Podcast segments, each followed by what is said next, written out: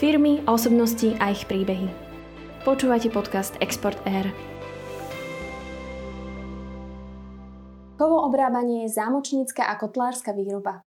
Jaro Matuský vytvoril úspešnú spoločnosť, ktorú poznáme v zahraničí. Jaroslav, vítejte. Ďakujem. Jaroslav, firma Istrometal je na trhu už 25 rokov. Ako sa podnikalo v roku 1994 a čo je kľúčom úspechu a zotrvania na trhu? Uh, ďakujem pekne za otázku. Táto otázka je veľmi jasná a jednoznačná, ale odpoveď na ňu je veľmi komplikovaná. Keby sa to dalo povedať jednou vetou, tak určite by takýchto firiem bolo na trhu o mnoho viacej. Takže je to celá, celá spleť, celá, celá uh, súčasť uh, života a je to strašne veľa uh, okolností, ktoré musia spolu navzájom hrať. To znamená, že e, my sme špecifická firma tým, že sme začínali úplne od nuly a sme sa vlastne dostali až na takúto úroveň. Tak ako ja, ako osoba, človek som začínal tiež, dá sa povedať, úplne od nuly a tiež vlastne som, sa mi podarilo vybudovať takúto firmu. Čo bolo to motiváciou začať takúto firmu? Motiváciou vlastne bolo nepriamo bolo to, že sme tam, kde sme boli zamestnaní, dostali všetci výpovede.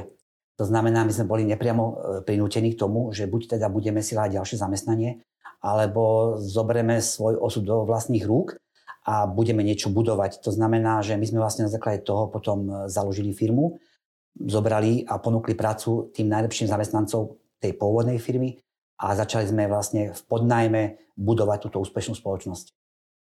Takže vy ste vlastne zachránili aj iných ľudí, ktorí stratili prácu a zároveň vybudovali vlastný biznis. Dá sa tak povedať, je to presne, presne charakterizované takto. To znamená, že ja vlastne ako uh, skončený inžinier z strojníckej fakulty som vlastne počas štúdia uh, podpísal podnikové štipendium so spoločnosťou Istrochem, štátny podnik, kde som vlastne v tom videl ako dva, dva v jednom a to, že som si mohol ako finančne prilepšiť ako študent na vysokej škole nejaké to vreckové a okrem toho som si bol istý, že po skončení školy budem mať e, prácu. E, do toho prišla revolúcia, kde som ja aj aktívne k tomu pristupoval na štúdiu vysokej školy, výrobu transparentov, rôznych e, proste, materiálov k týmto manifestáciám. A vlastne potom to bolo v roku 89 a v roku 1990 som skončil vysokú školu štátnicou. A tým, že som mal podpísané podnikové štipendium, tak som vlastne musel nastúpiť do spoločnosti Istrochem, aj keď pre mňa ako pre mladého inžiniera nemali prácu, lebo vtedy vlastne po revolúcii e, práca pre inžinierov nebola a boli skôr e, navyše. A bolo mi ponúknuté miesto manipulačného robotníka, kde ja som vlastne ako manipulačný robotník musel nastúpiť kvôli tej zmluve, čo som mal podpísanú a pracovníkom, ktorých teraz zamestnávam, som robil obslužné činnosti, čiže ja som im, tým ľuďom, e, vozil na jašterke na vozíku materiál a robil som vlastne zabezpečenie v medzisklade, aby mali prístroj materiál. Čo vám dalo odvahu začať nový podnik? Viem, že to boli okolnosti do istej miery, ale predsa vyžaduje si to obrovskú dávku odvahy začať niečo nové, budovať to v prenajatých prístoroch a zabezpečovať nejak, nejakú formu istoty aj zamestnancom, ktorí strátili prácu.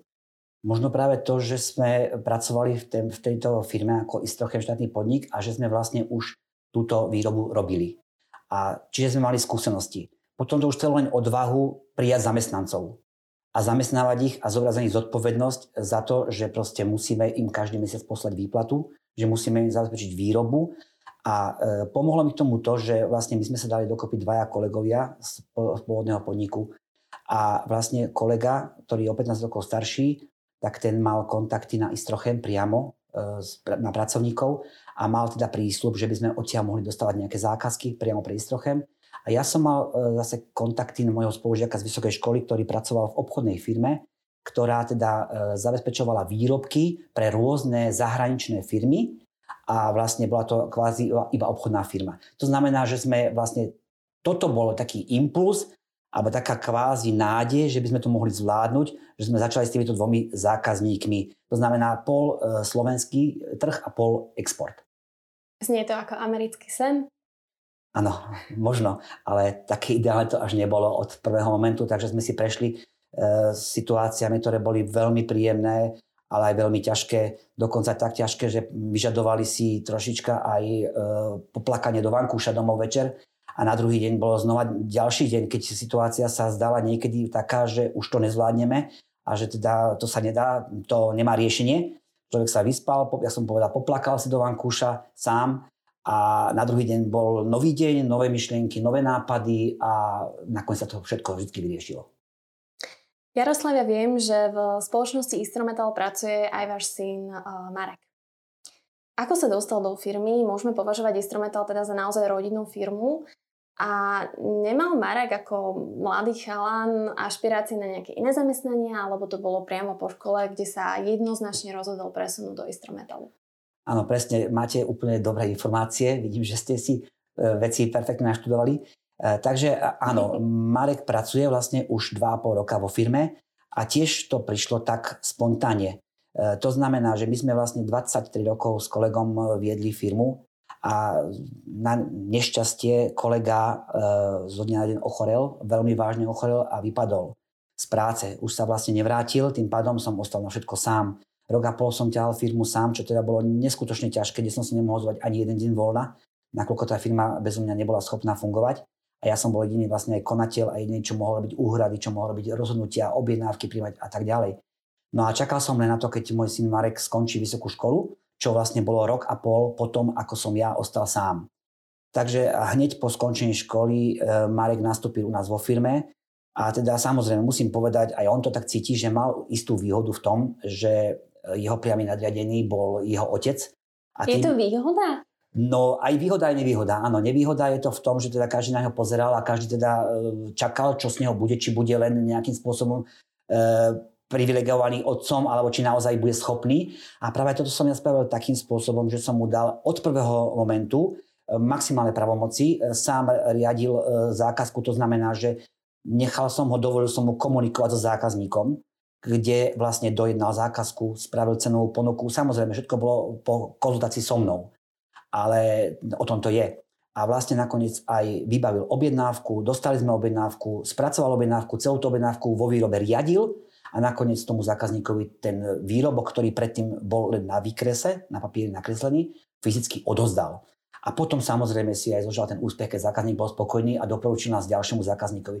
Takže e, toto bola tá výhoda a vlastne e, Marek mohol ukázať to, že je schopný a ukázal to a myslím si, že sa mu vo firme darí veľmi dobre. Až by som povedal lepšie, ako som dúfal.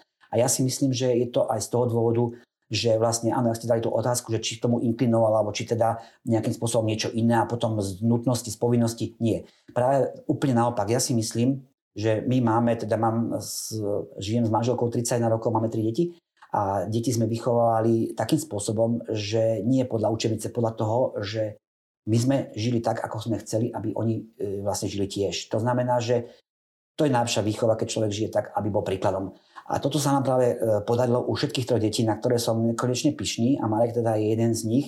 Cera žije v Nemecku a úspešne e, školy nemeckých pracovníkov vo Volkswagene na IT odbore. Takže je tiež veľmi úspešná. Nie je to len tak, že Nemci školia nás, ale dokonca aj Slováci môžu školiť Nemcov. A e, najmladší syn ten zase ide teraz študovať do Dánska a Marek sa teda perfektne chytil vo firme to znamená, že nebolo treba nútiť sám od seba, baví ho to a pre mňa to je neskutočná energia tým, že keď došiel, alebo keď, prišiel a vlastne som cítil z neho ten strašný záujem. Keď si pozrite každý deň na Instagrame fotky našich výrobkov, on sa s tým hrdí, to nie je proste, áno, nie je to moderné, lebo sa to momentálne nenosí práve kvôli tomu, že mladí ľudia dneska sú naučení alebo chcú mať rýchle peniaze. Táto firma, naša firma nie, nie, nebola, nie je a nebude na rýchle peniaze. Je to firma o trpezlivosti, o tom, keď sa niečo buduje, mravenčou prácou a na konci príde efekt. Uznanie, efekt a samozrejme potom aj nejaké tie financie. Ale to všetko chce dlhý čas a dneska mladí ľudia nie sú trpezliví. Takže v tomto prípade Marek úplne sám od seba záujem, že skôr by som až ho musel niekedy brzdiť. Prináša teda Marek do firmy rôzne inovácie? E, snaží sa nejakým spôsobom prepojiť ten tradičný priemysel ktorý, dovolím si tvrdiť, dnes zase naberá na sile, pretože nemôžeme všetci sa venovať iba, iba nejakým trom odborom, ktoré sú asi hlavné. A práve to, ak to môžem nazvať aj remeslo, naozaj schopnosť robiť, venovať sa takýmto tradičným odvetviam je veľmi oceňovaná v súčasnosti. E, prináša teda Marek nejaké inovácie, vie to, vie to spojiť, je takou, takým, takým novým duchom spoločnosti? Obrovský, obrovský, teraz si to povedala úplne presne a nehovorím to len preto, že to je môj syn, ale práve kvôli tomu, že to, čo nám chýbalo, presne on priniesol. To znamená, my sme proste boli niekedy v štádiu, keď e, nám, dáme tomu, poklesli zákazok od našich stabilných zákazníkov a chceli sme sa niekde presadiť na novom trhu, v novom odvetví, tak nám došli výkresy v nejakej proste forme, ktorú sme nevedeli spracovať. Lebo sme proste neboli tak zdatní v týchto veciach. Došiel Marek, prišiel Marek, Marek a tieto veci dokázal spracovať a dokázali sme ponúkať veci, ktoré sme predtým nedokázali. To znamená, že naozaj toto je úplne presne e, charakterizované, že príchodom Mareka sa nám veľmi rozšírilo pole pôsobnosti a vlastne sme aj diverzifikovali výrobu, čo je pre nás veľmi dobré, že sme boli pôvodne e, závislí na dvoch, troch, štyroch zákazníkov. Teraz tých zákazníkov to portfólio je veľmi široké a hlavne to, že je v rôznych odvetviach. My nie sme, nerobíme len pre, dáme tomu, len pre automotív, nerobíme len pre stavebný priemysel, robíme pre všetko. Robíme naozaj všeho chuť, úplne všeho chuť a keď nám vypadne jeden zákazník, e, že má menej práce, tým pádom e, má ďalší. Takže to vieme presúvať, lebo máme takú nevďačnú e, jednu činnosť, alebo vlastne, že sme zákazková výroba. My nemáme proste výrobný program, ktorý by sme išli na sklad a do nemoty vyrábali nejaký druh výrobku. My robíme malinké, veľmi presné veci, na stovky a potom robíme veľké zvarence, domiešavače. Čiže u nás je tá, tá výroba taká zaujímavá, že keď, keď nám príde zákazník a vidí na tej dielni tú spústu rôznych výrobkov, fakt, že od vymyslu sveta, a či pre ľudí, či pre, pre, pre firmy, tak je to fakt veľmi zaujímavé aj pre lajkov, aj pre takých, čo k strojárne doteraz nemali vzťah. A Marek e, v tomto je osožný, že naozaj e, máme to tak rozdelené, že on sa viac venuje slovenským zákazníkom, a ja sa sa venujem s e, nemeckým, anglicky hovoriacim zákazníkom proste na, na ten export.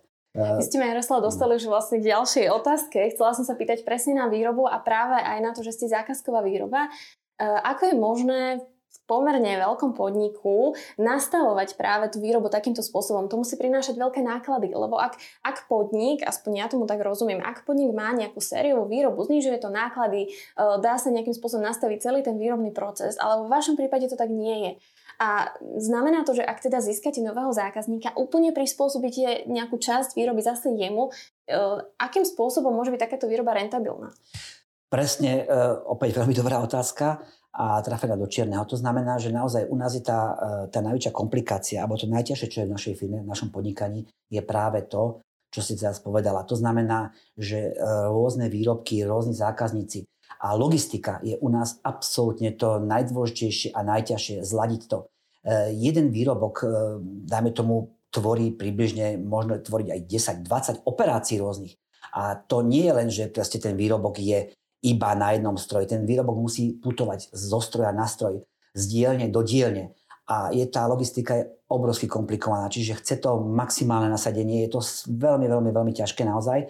A proste, neviem, nejaký liek na to neexistuje, len e, mať systém, čo teda máme, ten systém sme si sami vytvorili tými rokmi, sprvu sme ho tiež nemali a sprvu sme boli chaos a mali sme proste problémy, ale veľmi nám pomohli zahraničné firmy. To znamená, e, prišla k nám firma zahraničná, e, renovovaná, špičková, povedali nám, toto by ste mohli robiť lepšie, toto by ste mohli byť takto a my sme vlastne neboli najmudrejší. Nechali ste si poradiť. Tak, nechceli sme vymýšľať koleso, ale sme si vlastne poradili a tieto systémy od každej firmy niečo sme zaviedli aj u nás, implementovali a tým pádom naša firma e, zo dňa na deň rástla a zavádzala takéto inovatívne nové veci. Pre Instrumental je veľmi zaujímavé, že vy ste vlastne začali ako keby z konca. Vy ste začali najprv spoluprácu so zahraničnými partnermi a potom ste sa presunuli uh, na slovenský trh. Prečo to bolo tak? No, bolo tomu tak preto, lebo vlastne my tým, že sme mali z toho zahraničia veľmi veľa zákazok a dá sa povedať súvisle. Prežili sme iba vlastne jednu krízu v roku 2009, to bolo teda veľmi náročné. Tam nám naši zahraniční partneri e, klesli s výrobou alebo teda s objednávkami o 60%, čiže my sme vlastne, dá sa povedať, z týždňa na týždeň stratili 60% zákazok. A my sme vlastne predtým chceli diverzifikovať, chceli sme nových zákazníkov, viac zákazníkov, ale nebola šanca, lebo my sme na druhej strane chceli byť e, takí, aby sme uspokojili tých pôvodných, alebo tých našich, tých hlavných. Lebo sme sa obávali, že ako náhle začneme odmietať im zákazky, tak sa obratia na niekoho iného a my stratíme. Takže my sme mali, dá sa povedať, 90% času, čo fungujeme, sme mali toľko práce, že sme už nemali kapacity na ďalšie. To znamená, že my sme nehľadali ďalších zákazníkov a vôbec nie už slovenských. No ale keď došla kríza a naozaj nám toto spôsobila, tak sme boli nútení a vždy vtedy v 2009 a teraz vlastne, ak došla táto pandemická kríza alebo koronakríza kombinovaná s ekonomickou krízou, tak opäť a ešte vlastne prítomnosťou Mareka, tým, že vlastne nejakým spôsobom začal on si ísť nejakým svojim smerom, tak e, priniesol nových zákazníkov, e, slovenské firmy, ktoré robia pre automotív a robia väčšinou teda nejakým spôsobom e, roboty, modernizácie v automobilkách. A boli sme viac menej k tomu okolnostiami a časom donútení, aby sme sa starali aj o to, čo nám pokleslo, aby sme vedeli nahradiť. A to bolo najjednoduchšie nahradiť to na Slovensku, ako si zháňať ďalších zahraničných partnerov. Spomenuli ste koronakrízu. Ak sa opýtam na vplyv, priamy vplyv koronakrízy na, na vašu spoločnosť, predpokladám, že home office nie je možnosť v takejto fabrike. Ako to riešite? Ako ste sa s tým vysporiadali? Eh, presne tak, ako eh, ste povedali, je to veľmi ťažká situácia a home office u nás nie je možný. To znamená, keď to predtým bolo ťažké, tak teraz to je ešte ťažšie. To znamená predovšetkým prísne eh, opatrenia. Ja som práve ten, ktorý ide príkladom a to je asi aj jedna, jeden z tých bodov, kľúč k úspechu, ku ktorým postupne asi prídeme, je to byť príkladom a nie vodu kázať a víno piť. Takže ja som presne od prvého dňa Eh, zvolal vonku pred dielňou poradu všetkých robotníkov, pracovníkov a nastolil som prísne opatrenia, tie, čo boli dané štátom a ešte aj možno prísnejšie. Lebo som tým ľuďom vysvetlil, že tak, ako sa budeme správať, tak buď budeme, alebo nebudeme mať prácu.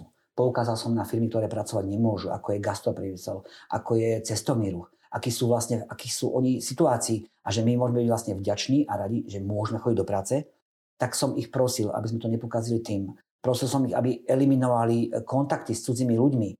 Tým, že e, vďaka Bohu sú krčmi zavreté, tak do krčmy nechodiť nemôžu.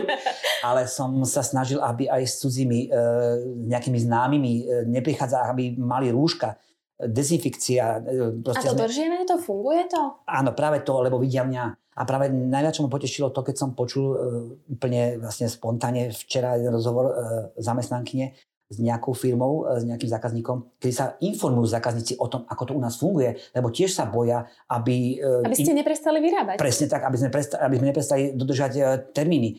Takže sa pýtala a ona povedala, my to tu máme perfektne, máme prísne opatrenia, nemusíte sa báť, šéf nám ide príkladom, vždy má na sebe rúško, vždy má na sebe respirátor od tohto času a naozaj na dielni, keď dielňa je obrovská, vysoká, 7-8 metrov, ja tam proste neidem bez rúška. To znamená, idem príkladom a tí ľudia naozaj na pár e, jedincov, ktorí boli upozornení a možno na jedného, ktorému som musel povedať, že keď nebude dodržiavať, tak ho bude musieť poslať domov, tak e, navzájom sa tí ľudia kontrolujú. A to je perfektné, lebo som im vysvetlil, že keď nebudeme zodpovední, tak e, firmu zavreme a keď budeme musieť byť dva týždňa alebo mesiac doma v karanténe, stratíme zákazníkov a už ten návrat nebude, buď nebude možný, alebo nebude vôbec ľahký a bude veľmi obťažný.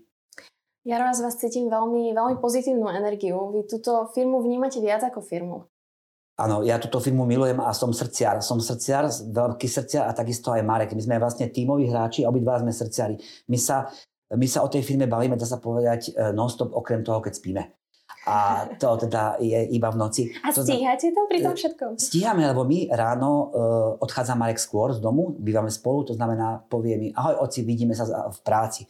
Za hodinu sa vidíme v práci. Tak sa zase pozdravíme, potom odchádza, potom povie, ahoj oci, vidíme sa v posilke, lebo chodíme spolu do, do fitka, máme svoje, aby sme teda dodržiavali zákony, máme svoje vlastné fitko rodinné, takže chodíme tam.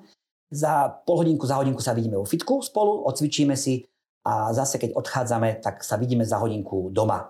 To znamená... E, my... Tú rodinnú atmosféru ste preliali vlastne do celej firmy. Presne a musím povedať, že vôbec to neznamená žiadnu ponorku, práve naopak troška sme sa toho aj obávali, alebo sme teda nevedeli, čo od toho môžeme čakať, keď sme zrazu spolu, dá sa povedať, celý deň od rána, či už vlastne v práci, alebo doma, alebo teda pri tom e, voľnočasovom, e, voľnočasovej zábave, tak e, naopak práve nám to vzťah ešte utužilo, držíme spolu a sme fakt, že až to nechcem zakeknúť, nezlučná dvojka a ten biznis nám ide úplne, úplne dobre.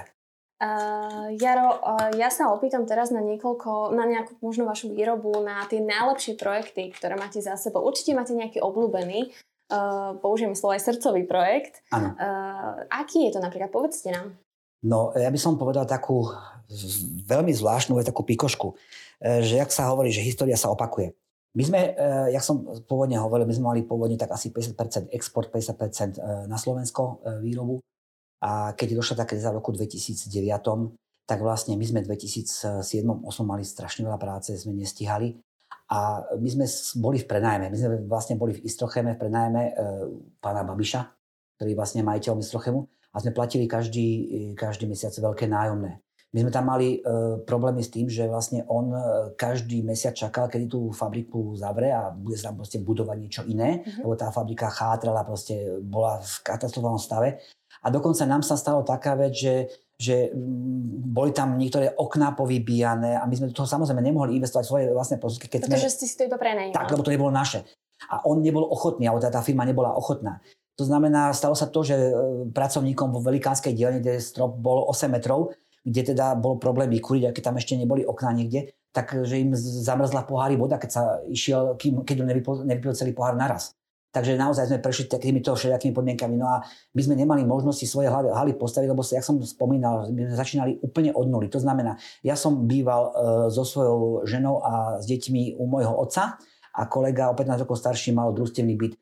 Keď sme došli do banky sa pýtať, že či by nám dali úver, tak povedali, že čo môžete založiť. Na to som ja odpovedal, že bývam u otca a kolega, že družstevný byt.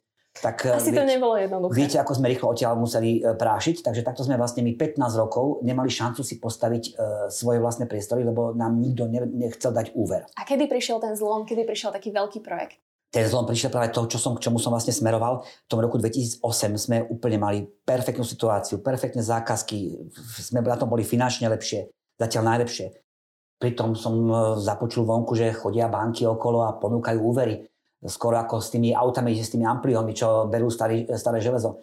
Takže sme sa prihlásili a zrazu nám banka dala úver, lebo vtedy fakt dostal každý úver. Potom vlastne z toho došla aj tá kríza v 2009. Takže sme dostali úver, sme kúpili rozostávanú stavbu s pozemkom, haly sme si dostávali takým spôsobom, že sme nemohli prerušiť výrobu. To znamená, my sme normálne vyrábali v Istrocheme ďalej v prenatých priestoroch a dostavovali sme haly keď sme ich dostávali. Takže ste išli z dennej na nočnú. Tak, takže vlastne my sme e, vyrábali a pritom budovali. A výrobu sme nezastavili ani na, ani na hodinu, lebo naši zákazníci, keby prestali dostávať výrobky, tak by s nami skončili. A čo sú tie výrobky? Čo je gro tej vašej výroby? Ako si to máme predstaviť? Sú to nejaké súčiastky, nejaké väčšie? Spomínali ste miešačky? No, ja mám poviem také hlavné obory. Takže áno, robíme domiešavače na vetom. To robíme už asi 15 až 17 rokov. Veľké domiešavače, ako vidíte e, po ceste, keď chodia tie mixery domiešavače.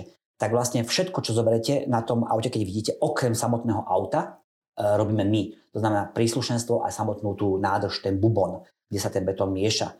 Robíme od, od 3 kubíkov až do 16 kubíkov. To sú obrovské megalomanské e, míšačky, ktoré ani na Slovensku neuvidíte, lebo na Slovensku chodia, e, môžu jazdiť maximálne kvôli cestám 10, 10 kubíkové a my robíme Čiže 16. vy to vyvážate iba do zahraničia? Všetko do zahraničia, všetko ide do Holandska. Všetko. My to vlastne celé vyrobíme, naložíme na, kami, na kamión, v Holandsku si to opieskujú, nalakujú a predávajú. A potom sa sa vám stane taká, taká situácia, ako včera o prečerom, keď som si pozeral na Facebooku príspevky Zbadal som krásny, krásne auto, domiešavač, krásnej farby modrej a pozerám sa, však to je Mulder, však to, sme, však to je vlastne náš výrobok. No a hneď potom som síce na jednej strane bol strašne pyšný, ale nebol som z toho rozrušený ani zaspať, lebo som bol taký šťastný, keď ako človek vidí krásnu, krásnu vec na internete a nakoniec sa dopracuje k tomu, že to je jeho výrobok. Takže napríklad domiešavače. Potom ďalšia oblasť sú to malé súčiastky do tlačiarenských strojov. To sú vlastne súčiastky, ktoré vyrábame presne, ktoré potom vyvezieme na základe objednávky objednávateľa, odberateľa a on si z toho poskladá stroje tlačiarenské. Potom je to pre automotív, jak som spomínal, sú to podstavce pod robot. E, to je teraz e, veľmi také, by som povedal, trendy, že sa osadzujú nové roboty a tie roboty, samozrejme roboty vyrábať nevieme. Nie sme až takto, akože aj, ale sme na tie ostatné veci. To znamená, vyrábame podstavce a rôzne e, také základne a rámy pre tie roboty. Potom e, napríklad e, vyrábali sme, a to je taká, tá, čomu som si smeroval, je taká naša pícha, že sme dokázali vyrobiť loď. My sme pôvodne do zahraničia, do Holandska robili len súčiastky, ktoré teda boli nejaké komponenty časti lodí. Napríklad sme sa preslávili tým, že sme robili špeciálnu vec, ktorú sme robili jediný na svete. To bolo pre, pre holandského partnera, to bol jeho patent, ale vlastne on to vymyslel, my sme to vlastne vyrábali a to bolo špeciálne dokormidlovacie zariadenie lodí, kde e, pôvodná loď, ktorá sa nevedela v nejakej ušej rieke alebo niekde ako priestore otočiť, tak e, po namontovaní tohto nášho dielu, tejto súčiastky alebo tohto veľkého komponentu sa dokázala tá loď stať a pritom sa otáčať. Čiže tým pádom e, toto sme, takto bol vlastne na začiatok do lodného priemyslu a nakoniec to dopadlo tak, že v roku 2009, ak bola tá kríza, my sme dostávali haly a sme sa teda tam nasťahovali, presťahovali a zrazu sme nemali čo robiť. Tak sme začali e, háňať a prvá zákazka, ktorú sme veľkú robili, bola loď. Bola to kompa, ktorá je na 8 aut, ktorá pomáha ľuďom, veľmi pomáha ľuďom v záhorskej vsi e, na ceste do práce. Takže Inak, to bolo pre slovenský trh? Pre slovenský trh. No. Inak by títo ľudia museli 60 km ísť dokola, e, do zamestnania. To sú ľudia, ktorí pracujú, Slováci, ktorí pracujú v Rakúsku. A vďaka našej kompe ušetrili hodinu, možno aj času a 60 km. Tým pádom my sme túto loď vlastne v týchto nových priestoroch, bol to náš prvý výrobok. Báli sme sa, lebo sme, bola to naša prvá loď. Ale samozrejme mali sme a máme veľmi dobrých zvaračov, odborníkov. Boli sme toho schopní, verili sme si, ale predsa bolo to prvýkrát. A naozaj sme dokázali vyrobiť loď, ktorá dodnes pláva, veľmi úspešne pláva. A práve teraz to je tá, ten, ten paradox, že vtedy sme vlastne zobrali úver a padl, došla kríza a teraz vlastne je, situácia sa opakuje, je tu kríza a nám v úvodzovkách hrozí, že budeme robiť znova ďalšiu loď. Takže, Takže v úvodzovkách hrozí. V úvodzovkách. To znamená, že to vôbec nie je také zlé a vlastne krízy vám akým, akýmsi spôsobom uh, vytvárajú príležitosti. Určite áno a toto by som povedal ako, že naozaj e, všetko zlé na niečo dobré. Je to veľmi ťažké v tomto období a naozaj to chce o mnoho väčšie úsilie. Ale máte pravdu, že nám to e, ponúklo nové možnosti, nové šance a nás to posunulo e, vpred. Ale zase naozaj to úsilie je enormne vyššie, ako keď vám to funguje bez tej krízy. Takže všetko zlé je niečo dobré. Počúva sa to veľmi dobre. E, je to plné entuziasmu a nádeje a optimizmu, čo často v tejto dobe naozaj nepočúvame. Jaro, ja by som to postupne uzavrela tým, ako máte víziu do budúcnosti. Čo je pre Istrometal taký hlavný cieľ do budúcnosti? No, hlavný cieľ je to, aby teda e, pracovníci, ktorí u nás pracujú, e, boli hrdí na to, že pracujú v našej firme.